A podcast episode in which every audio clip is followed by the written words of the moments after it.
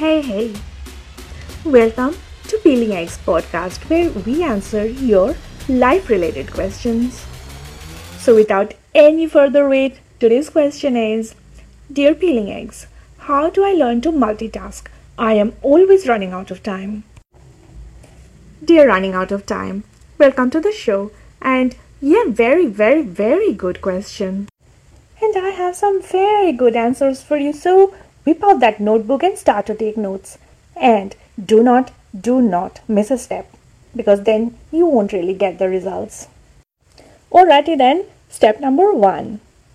Go out and get as many tasks as you can and put them on your list. And this is very important. Make sure you tell everybody that you'll finish everything all at the same time. This will really stress you out, but it's so crucial for multitasking success. Alrighty then, amazing work so far. Let's move on to step number two.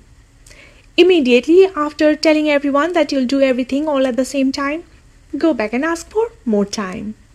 This will definitely damage your reputation and reliability. But hey, those are not important.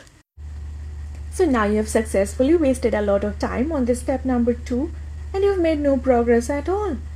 But that's alright because you're on target for step number three. And step number three is my personal favorite. As you know by now, you can never finish all these tasks in the time that you have told everyone, right?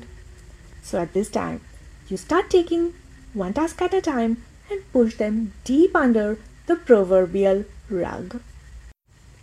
Alright then, you've now put a task under the rug. Don't forget to give it a nice little pat down so that no lumps are visible because nobody likes a lumpy rug even though this rug is actually proverbial. And of course, all of this takes a lot of time, so you need to keep doing this to every task on your list. This is a bit of a repetitive process, also visualized by a mouse running on a wheel. I hope you're following along so far and having fun. You have a question? Do you want to let everybody know that you are sweeping things under the rug? Hell no. So, moving on. Still have a question. How would they know that their tasks are not going to finish? Well, they won't.